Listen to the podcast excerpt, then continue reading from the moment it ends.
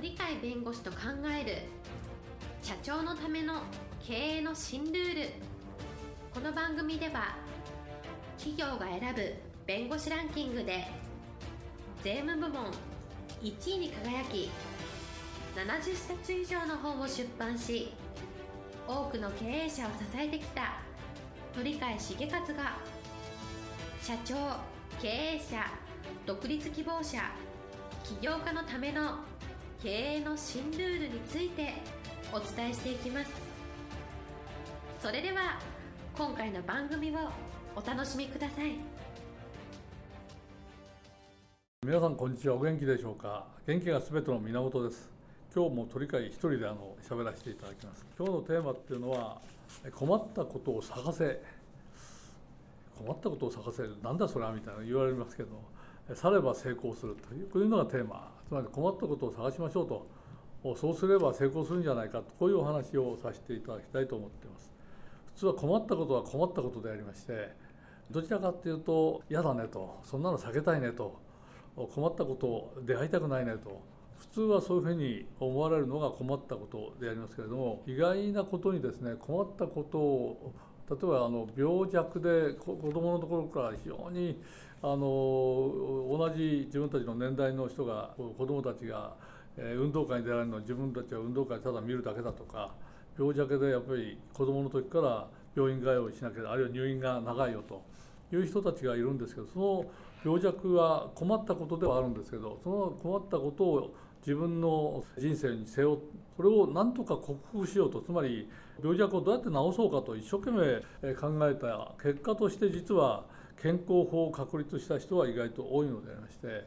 日本に今でも伝わるいろんな健康法があるんですけどその創始者はほとんど病弱の人が実は作っているというのがあります。今はどのぐらいの方がやっておられるか分かりませんが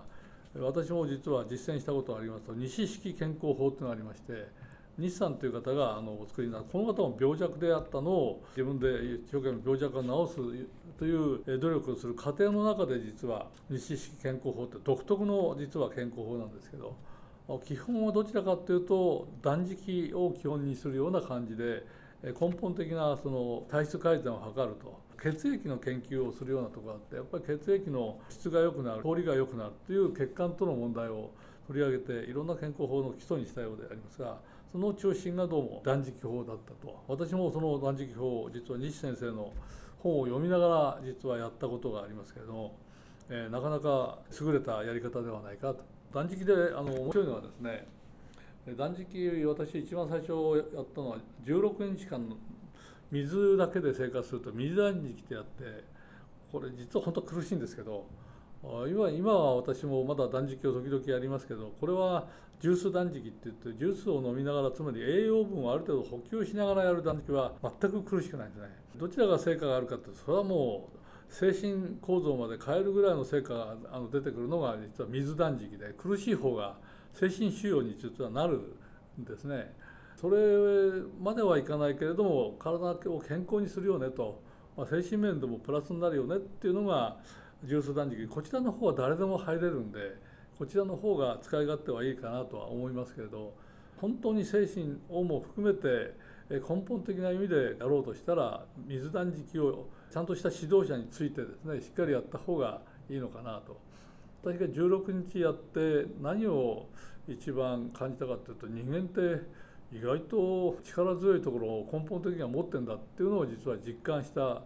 ことがあります。なぜかというと何も食べないとこから始まりますから最初は空腹でしょうがなくて体がだんだん衰弱していくみたいで歩くのもなかなか大変だっていうようなとぐらいぐらいあの衰弱する部分があるんですけれどもやっていくうちにだんだんだんだんあの元気が食べない期間が長くなればなるほど元気になってきてですね歩いても2キロ3キロ歩くのはあの前は苦しかったのが簡単にできるとか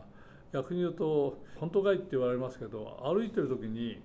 足が先に行って体が後についてくるっていうこういう感覚を持つぐらいのところもあるというその上で断食を16日間やってやめてそれで捕食っていうのがあるんですがその期間を経てその後では大体体をあの悪くしない血液を濁らさないためにどちらかというと白米ではなく玄米を食べる方がいいというふうに指導されますので玄米食をまあお袋に作ってもらって私は食べたんですけれども玄米食を食べて1ヶ月ぐらいしてから不思議な現象をあの経験したんです。何かっていうと私は怒りっぽい当時人間だったんで普通だったら喧嘩っ早いからすぐ喧嘩になるようなことでも相手に何か言われてもですね全然気にならないという心が全く動かないという、えー、心が逆に言うとどんどんどんどん自分の気が丹田と言わあの言いませんが、えー、その腰の下まで自分の気が気持ちがですねあの収まってきて静まっていって怒る気が全く起きないというそういう経験をしたことはありますがやはり精神の収容のためには断食っていいよねと。ただその断食で面白いのは2つありましてですねこれ西先生の書いた本で本当かいというふうに思ったんですけどどういうことかというと同じ食べないっていうのでも本当は食べたいんだけどいろんなあの環境の中で食べるものがなくてそれひもじいというこれも実は食を絶ってるという意味では断食なんですけどそういう状況の時は人間はあのそんなに長く生きられないですね。食べたいのに食べられないっていう状況の中では人間は意外と早く死ぬんですね実は。餓死するんですね。ところが自分は健康のために体のためにこれは断食やるんだという形で断食を自分が受け入れてそこをのプラスの方に持っていこうというふうに意識を持っている時には60日90日水は必要ですけど断食は健康になってですね死から遠のくと。つまり同じ食を断つというものであっても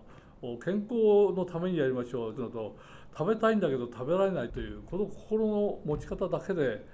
一方は健康一方はより精神が強くなる。他方では人間を死んじゃうという極端な違いがありましてですね人間の精神力に与える食事の影響っていうのは実は食事だけではなく精神の持ち方一つで全然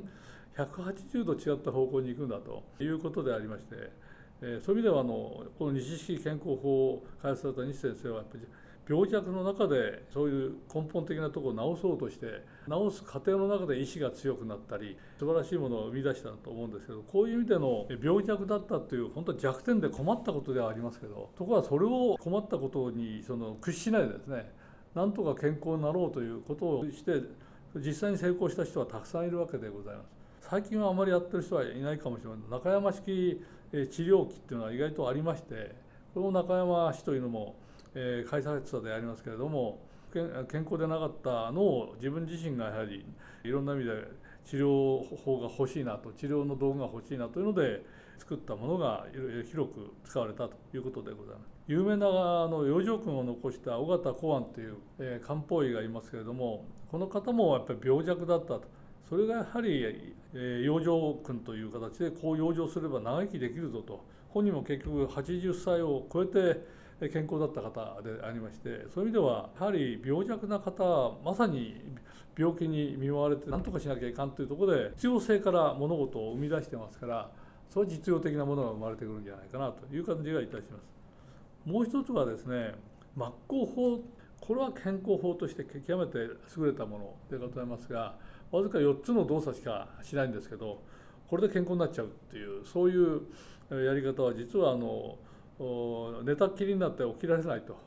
いう時にある仏教の書物を読んでやっぱり人間はあの健康になるにはお祈りをしなきゃいかんよと。お祈りをするためにはちゃんとこういう姿でお祈りしなさいっていうお祈りする姿を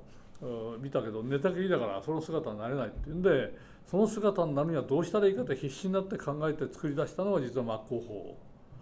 法完全に立ち上がって丈夫な体に変わると。それを全国の方々にですね伝えて今真っ向法というのを今実践されている方は非常に出てきています。そういう形であの、えー、病弱であるっていうことが実は欠点ではなくてそれを治そうという意思を持って治そうという過程の中で素晴らしい発明とか発見とかですねそういうにつながるものですから困ったことは実はいろんな健康法とか器具の開発とかあるいはいろんなものに転化してですねプラスの方向に作れると。そういう意味では困ったことは困ったことにとどめないで困らないことでどうしましょうかというふうに考えた方がいいんじゃないでしょうか。まあ、そういう形であの、えー、困ったことを探すことが実は成功につながるっていうのは困ったことは実はビジネスチャンスになるんだと。困ったことはさっき言ったような病弱なものを治すための開発につながるし同じように困ったことがあればそれを裏返せばありがたいなと人から言われることをやる。これはビジネスでしょう。という形で困ったことを探し帰って成功するんではないかというお話でございます、えー、今日も一日元気に過ごしてください。本日の番組はいかがでしたか？この番組は毎週月曜日7時に配信いたします。それでは次回の配信を楽しみにお待ちください。